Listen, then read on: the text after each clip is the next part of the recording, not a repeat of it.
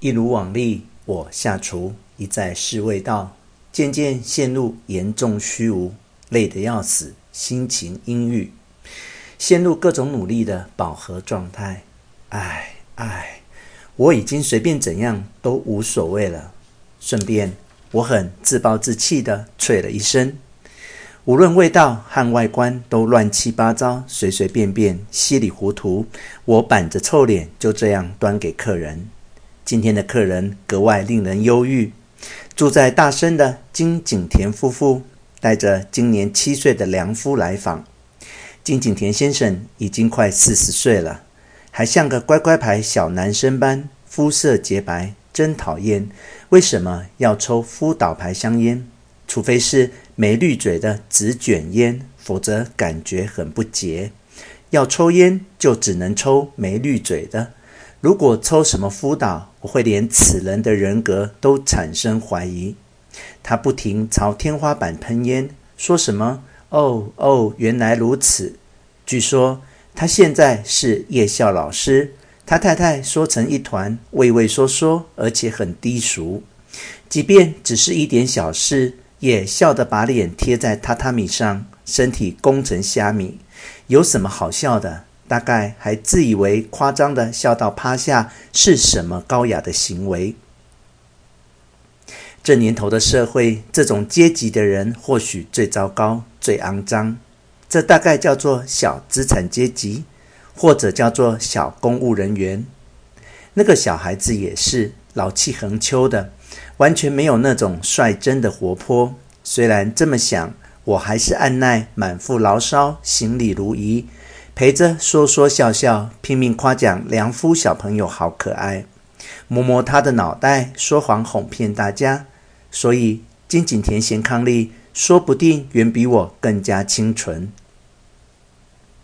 大家吃了我的洛可可料理。夸奖我的手艺，我真不知是该寂寞还是气愤，有点想哭，但我还是努力做出喜滋滋的模样。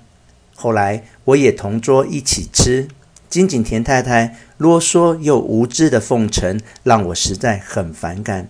于是我心一横，决定不再说谎了。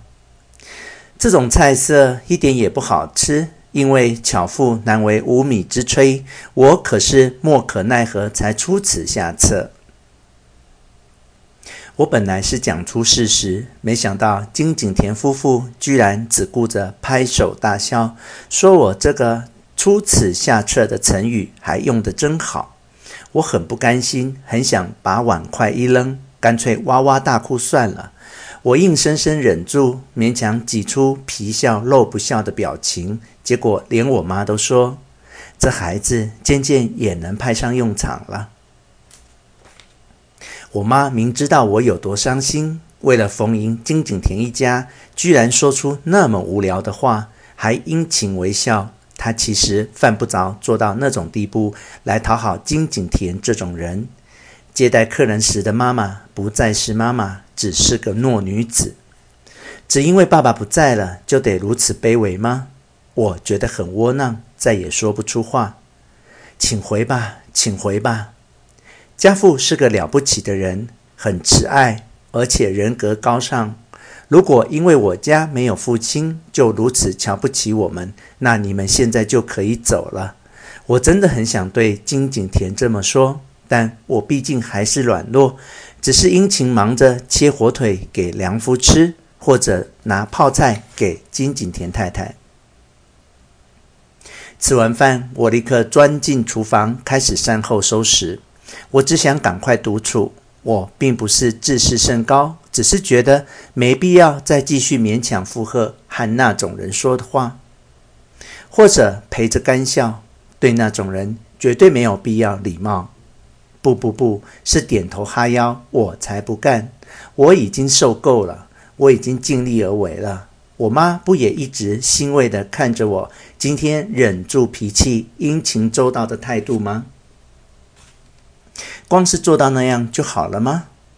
到底是该强烈的、明确的区分社交归社交、自己归自己、立场分明的待人接物比较好，还是？即使遭人批评，也始终不失自我，不需韬光养晦比较好。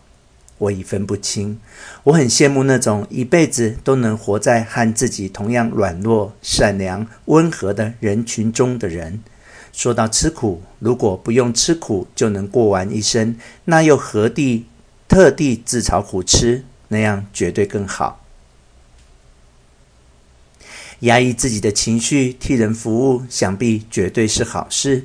但是今后如果天天都得对金井田夫妇这种人强颜欢笑、曲意奉承，那我搞不好会疯掉。我突然想到一个可笑的念头：像我这种人，绝对无法坐牢。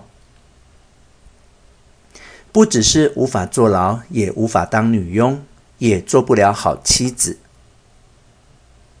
不，妻子的问题另当别论。如果下定决心要为良人奉献一生，就算再怎么苦，哪怕因工作晒得黝黑，至少有充分的生活意义，有希望。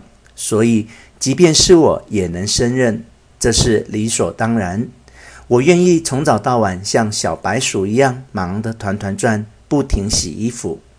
再没有比大量脏衣服堆积时更不愉快的事。那会让我烦躁不安，歇斯底里似的，坐也不是，站也不是，甚至觉得死都死不干净。等到脏衣服全部洗净，挂上晾衣杆时，我才会觉得这下子死也甘愿了。